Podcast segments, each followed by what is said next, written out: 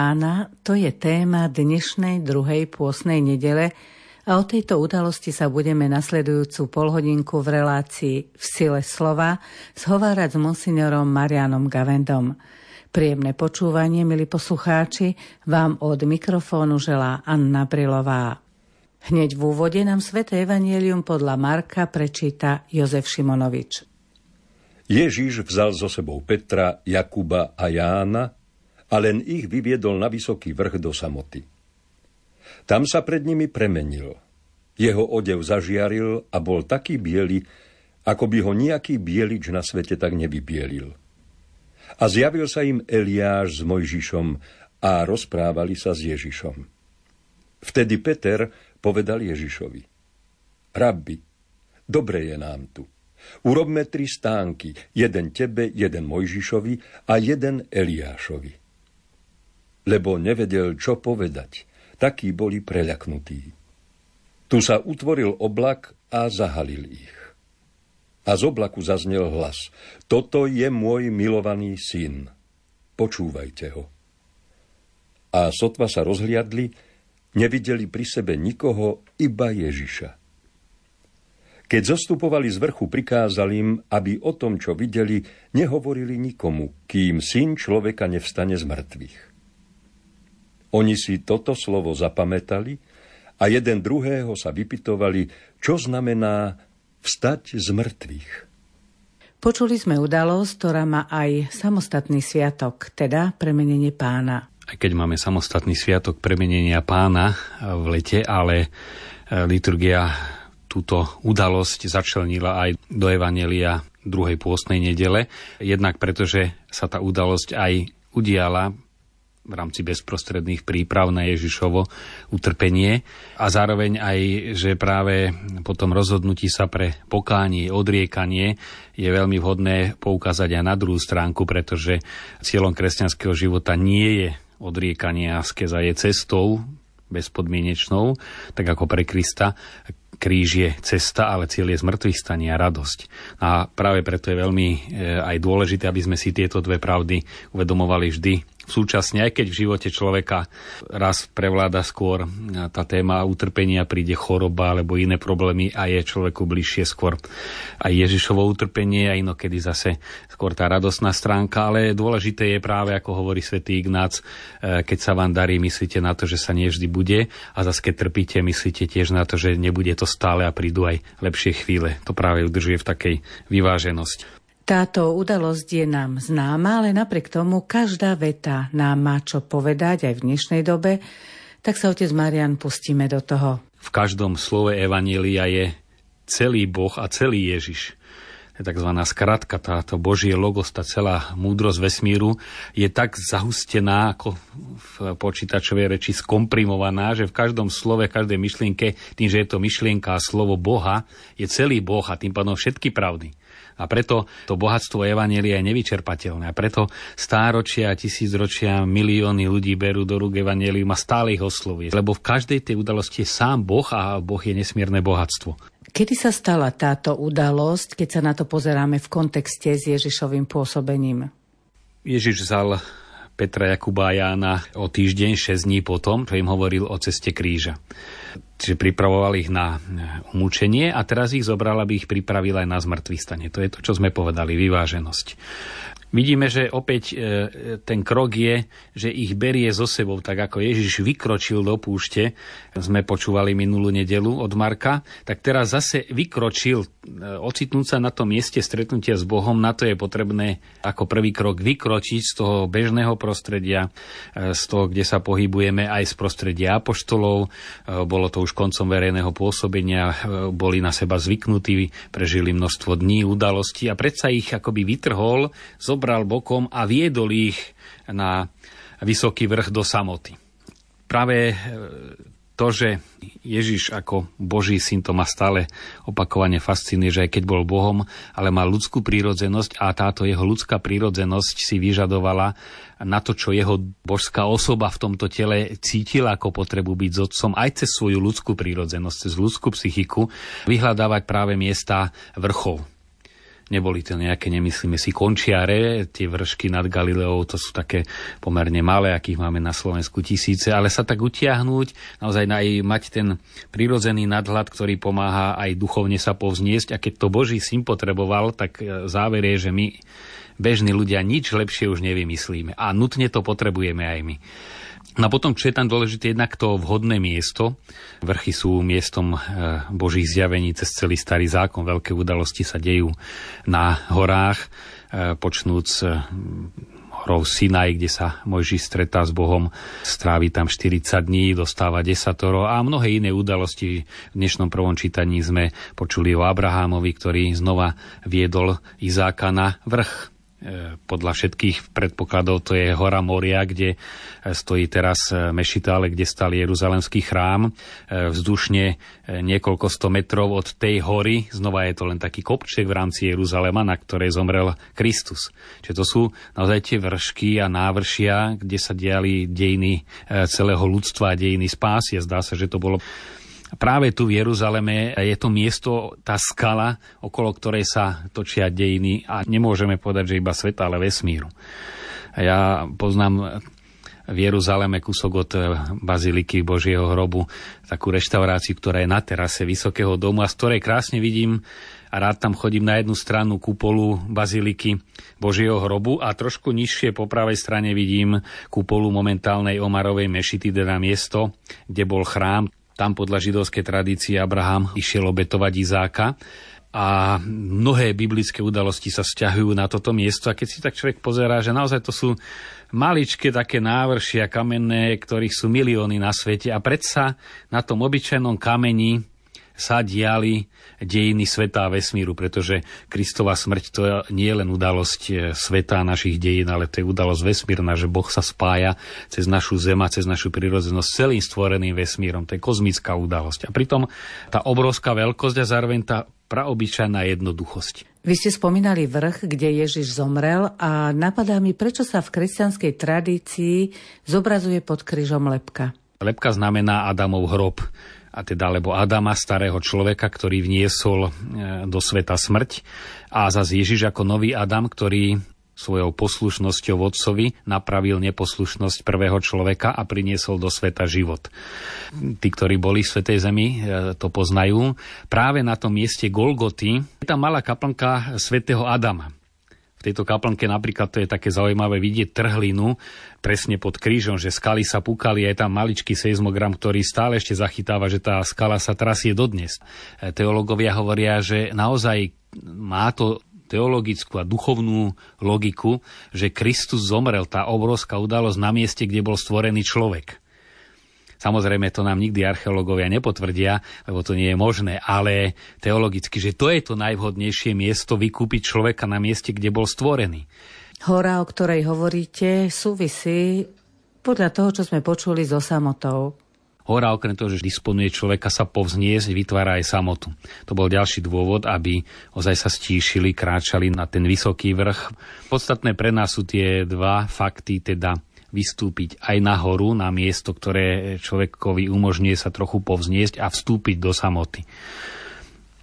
To bolo aj naše predsazatie, aby som pripomenul minulý týždeň, že vytvárať si chvíle ticha a samoty ako reakciu na to obžerstvo obrazmi a zvukmi lebo predsa len, e, čo sa týka jedla, aj keď mnohí jedia viac, než by bolo potrebné, ale ten žalúdok má svoje limity a keď človek to preženie, tak ten žalúdok sa bráni, príjme určité množstvo jedla a už viacej nepustí, kým to obžerstvo obrazmi a zvukmi je oveľa také agresívnejšie a aj e, náš mozog toho viacej znesie než žalúdok, ale už keď sa mozog sprieči, tak to je potom aj má katastrofálnejšie následky. Žalúdok sa upraví za pár hodín, ale keď už hlava potom odmieta ob obrazy a príde tá úplná životná vyprázdnenosť alebo vyhorenosť, tak to sú hrozné stavy. Keď sa vrátime k dnešnému textu Evanelia, Ježiš si vyberá troch učeníkov, ale prečo práve Petra, Jakuba a Jána? Vidíme také sústredné kružnice v tom, ako si Ježiš formuje učeníkov. Je tam celý izraelský národ. V rámci neho zástup, ktorý Ježiša nasleduje. V rámci zástupu sú 72 potom ešte spomedzi nich sú 12 a spomedzi 12 sú traja a spomedzi troch je jeden, teda Peter. naozaj tá intenzita ponorenia do toho tajomstva spásy je rôzna, lebo ani nie je možné, aby všetci až tak osobne boli do toho včlenení, ale každý má v rámci toho celého diela spasi svoje poslanie. Aj zástup má svoje poslanie, ktorý ho počúval a ktorý potom ďalším oznamovali to, čo počuli. Aj 72, ktorí išli po dvoch a pripravovali cestu. A potom zase 12, samozrejme základ apoštoli, základ cirkvy. A Peter a Jakub a Ján boli vždy tí istí traja, táto trojica, keď sa diali dôležité udalosti. Najmä krátko predtým boli svetkami vzkriesenia Jairovej céry práve Peter, Jakub Ján. Oni sú aj najbližšie Ježišovi v Getsemanskej záhrade. A tu vidíme tú prípravu e, na tú skutočnosť, že Ježiš e, bude trpieť a vstane z mŕtvych a preto zažili aj túto chvíľu premenenia. Čo sa vlastne udialo pri premenení pána? Čo sa udialo, je to ideál všetkých mystikov a nielen mystikov, ako ich máme zaradených niekde v stredovekej mystike, ale teda človeka, ktorý začne žiť duchovne a uvedomí si celý tento svet vnútorného života, teda mystika. E, to nie sú len mimoriadne extázie a zjavenia, ale mystický život je prežívanie e, spojenia s Bohom. Mystika naozaj sa týka a je otvorená pre všetkých ľudí, ale kto toho sa trošku do toho ponorí, tak toto práve cíti tú potrebu zazrieť Božiu tvár. Samozrejme, tu nastáva aj tá najväčšia dilema, že Božiu tvár vidieť nemožno, že Boh sa nám zjavuje, približí určitou žiarou, tá žiara človeka fascinuje, ťahá, ale čím viac sa približuje, tým sa Boh musí aj zaodieť do temnoty, pretože človek nemôže, ako je to aj v písme, vidieť Boha zostať nažive, by ho to jeho prírodzenosť ľudská neuniesla a preto naozaj sa ponára až do tej nesmiernej hĺbky. Tú hĺbku človek niekedy vníma, keď sa pozera do výšky. Buď keď je veľmi síta modrá obloha, niekedy aj v zime, keď tak mrzne, alebo aj v lete, síta modrá obloha a zadívať sa do tej modrej, ktorá nie je len ako na pohľadnici, čo si natrete na modro, ale do ten vesmírny priestor, čo keď sa do nej zadíva, do toho modrého neba, tak ho pohlcuje tá úžasná hĺbka vesmíru. Alebo v noci potom keď sú hviezdy, hviezdnatá noc a asi tak ozaj lahnúť na trávu, keď je leto a zrazu nechať sa tak unášať tým celým vesmírom, že to človeka až akoby vcúclo do tej obrovskosti. To je tá hĺbka Božieho tajomstva. Nemyslíme tým nejakú priepasnú e, hĺbku, ktorá skôr je symbolom temnoty alebo úzkosti, ale to je tá hĺbka nekonečných rozmerov a aj nekonečnej žiary. V pohanstve sa bohovia zjavujú v ľudskej podobe, ale v tomto prípade sa Ježiš, ktorý prijal ľudskú prírodzenosť, zjavuje v Božej podobe. To je opačný postup.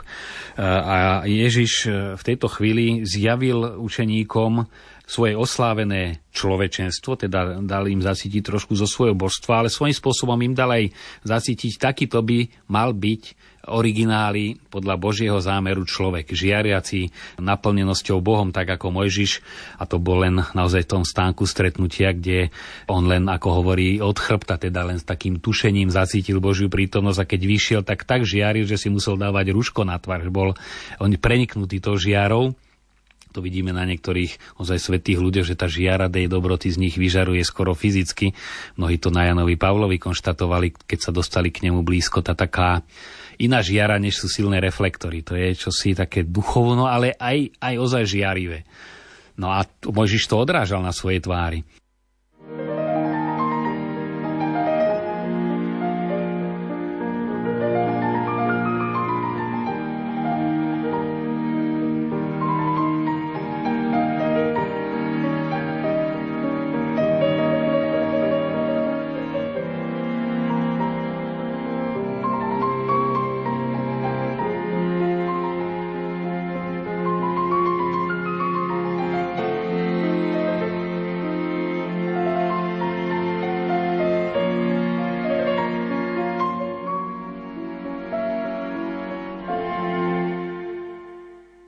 V Evanieliu sme počuli, že rúcho pána Ježiša zbelelo. Prečo sa taký dôraz dáva práve na túto skutočnosť? No odev je to, čo zakrýva, alebo do čoho je človek zaodetý a Ježiš bol zaodetý nielen do šiat, ktoré mal, ale do ľudskej prírodzenosti. Je taký výraz zaodel sa teda vstúpil tak ako človek e, si oblečie šaty a sa stanú jeho súčasťou a Ježiš sa zaobliekol do ľudskej prírodzenosti a šaty svojím spôsobom môžu človeka aj zvýrazniť to pekné, ale môžu ho aj zakrývať. Tak aj v Ježišovi tá ľudská prírodzenosť tú božskú skrývala. On bol za ňou, tak ako pod šatami je človek ako taký. No a tu cez ten žiarivý odev, ako podotýka Marek a dáva na to dosť veľký dôraz, že by ho nejaký bieliš na svete tak nevybielil, to neznamená, že chce povedať úžasnú intenzitu tej belosti, ale že to je belosť, ktorá sa nedá dosiahnuť prirodzene, že to bola tá boská žiara a nie, že ešte bielejšie ako biely, ale že to bola bielosť iného druhu, než je možné na tomto svete nejakú farbu takúto vytvoriť. Čiže znova vidíme, treba čítať rečov biblických symbolov. No ale znamená to aj práve touto istou rečou stav človeka po krste. Tí, čo boli v Svetej Zemi, eh, neraz videli pri Jordáne, kde si obnovujeme krstné sluby, ako najmä z rôznych eh, eh, či už neokatechumenálnych, ale aj amerických protestantských cirkví, buď príjmajú krst, alebo si obnovujú krst, takže si dajú biele rúcha a zostupujú do rieky Jordán. Na biele rúcho symbolicky samozrejme aj dieťa v, pri katolíckom krste dostáva bielu košielku, ktorá predstavuje to rúcho milosti. A to je práve tá milosť, ktorá by mala človeka vyžarovať a prežarovať ho. A tá robí aj kresťana e, zaodetého do žiarivého bieleho rúcha. Preto aj v prvotnej cirkvi aj neskoršie pokrstený vo chvíli krstu bol kladený na tú istú váhu ako mučeník, keď zomiera a dáva život za Krista teda plného prináležania, darovania sa Kristovi a zároveň aj plného preniknutia Bohom. V tomto Ježišovom bielom rúchu my vidíme vlastne aj tú hriechom nenarušenú ľudskú prírodzenosť a vlastne Ježiš svojho smrťou a skriesením prišiel na to, aby vrátil ľuďom túto e, rajskú pôvodnú ľudskú prírodzenosť. Samozrejme, kým sme na svete, ona stále ešte je podriadená tým zákonitostiam hriechu a len určitými zábleskmi, u niekoho viacej, u niekoho menej, predsa len tá milosť ho prežiari, ale tá ponuka tu je. To už je len na tej spolupráci človeka.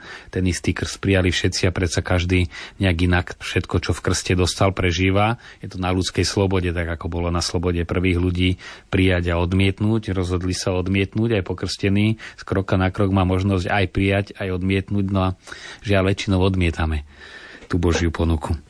Učeníci videli, ako prichádza Mojžiš a Eliáš a hovoria s Ježišom. Čo znamená táto udalosť?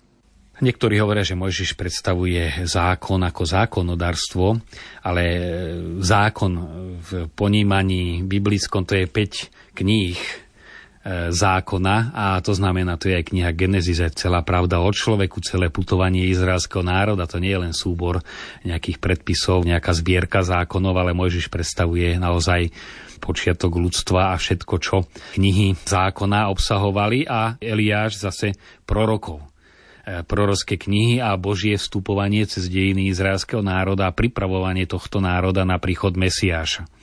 No a potom e, zároveň tá ich prítomnosť e, pri tomto zjavení už je prípravou na to, čo potom aj začujú otcov hlas.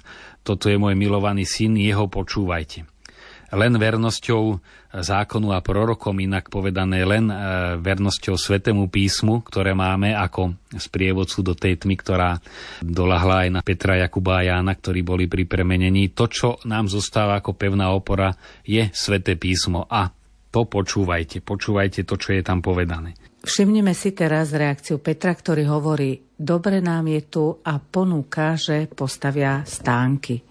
Reakcia Petra je eh, jednak eh, akási taká zmetená, čo je prirodzené, že človek, keď je vytrhnutý alebo poznesený do toho nadprirodzeného sveta, tak reaguje rozpačite.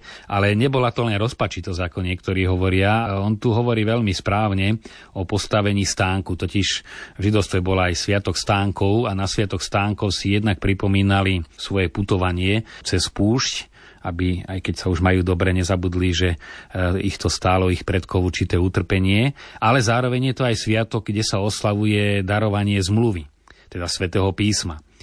No a potom stánok znamená aj e, ten stan a neskorší chrám, teda miesto, kde prebývala archa a teda archa ako symbol Božej prítomnosti, to miesto archy a stánku.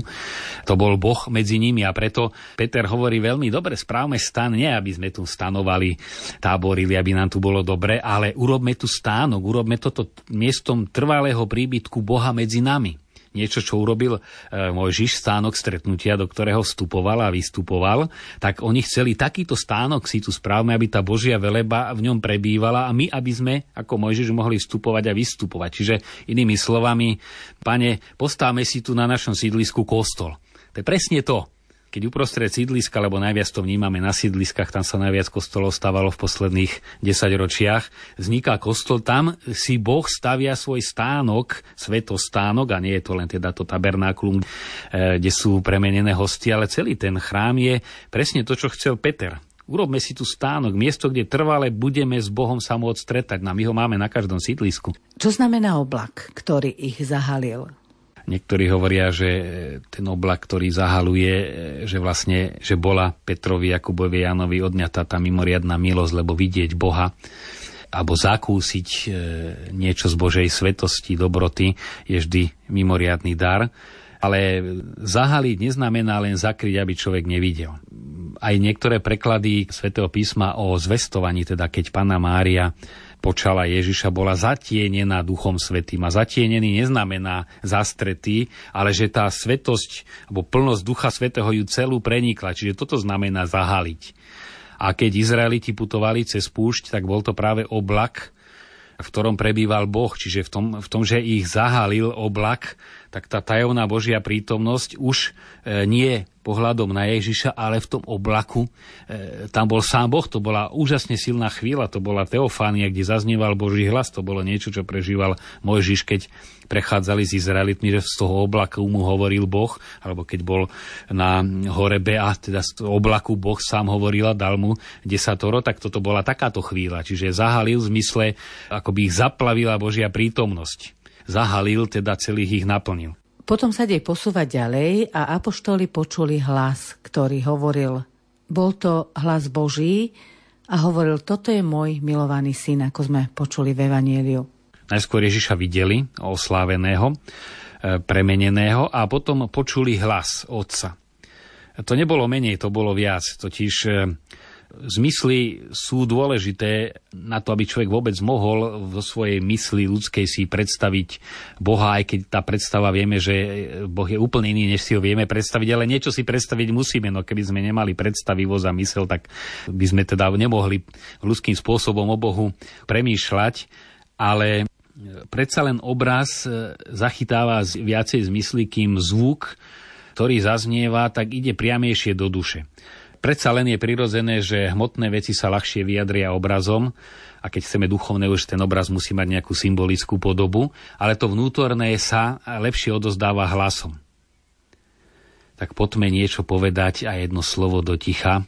To vedia tí, čo sú zalúbení, že tam stačí jedno slovo a potom túžia byť v tichu, aby to rezonovalo, aby to zaznievalo. To je to, že zaznel Boží hlas. Boh ich oslovil. No a to, čo im povedal je, jednak toto je môj milovaný syn, to naozaj potvrdenie Božieho synovstva, že Ježiš je syn, aj keď budú vidieť, ako je e, potupne ponížený, ale predsa len, aby to držalo ich vieru, toto je Boží syn.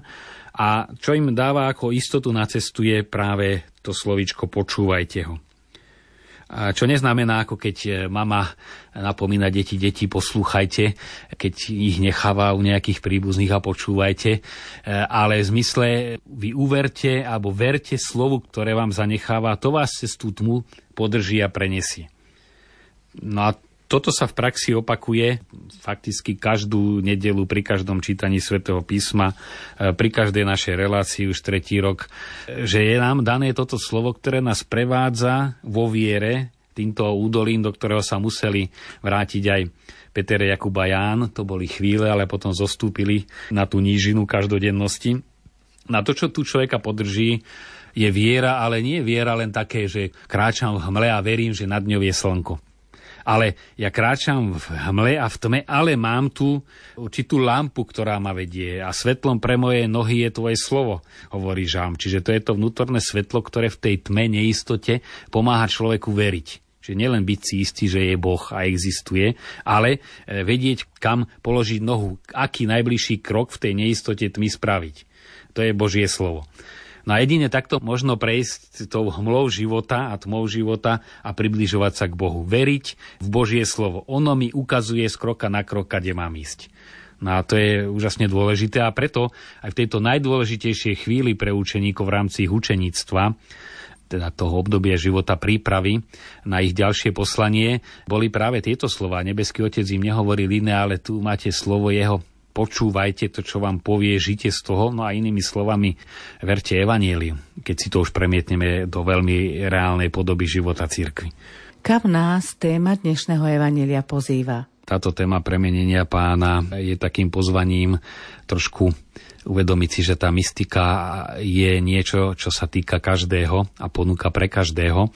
Je aj mystika, tzv. aktívna mystika, to rozpoznávanie a ponáranie sa do Božej prítomnosti v každodennom živote ale predsa len sú to svety, do ktorých treba postupne vstupovať tie cesty očistý zmyslov, zbavovaní sa rôznych tých naviazaností. Sú to určité postupy, tak ako e, keď sa chcem učiť nejaký jazyk, ktorý nepoznám, tak musím si vybrať nejakú školu, nejakú metódu. E, sú rôzne samozrejme tie cesty, ale cieľe, aby som sa ten jazyk naučil a vedel sa ním dohovoriť a naozaj nový jazyk otvára celú literatúru, ktorá je v tom jazyku napísaná všetkých ľudí, ktorí tým jazykom hovoria hoci je to spočiatku drina. No a takéto niečo je aj celý tento svet mystiky, že ono do neho treba vstúpiť.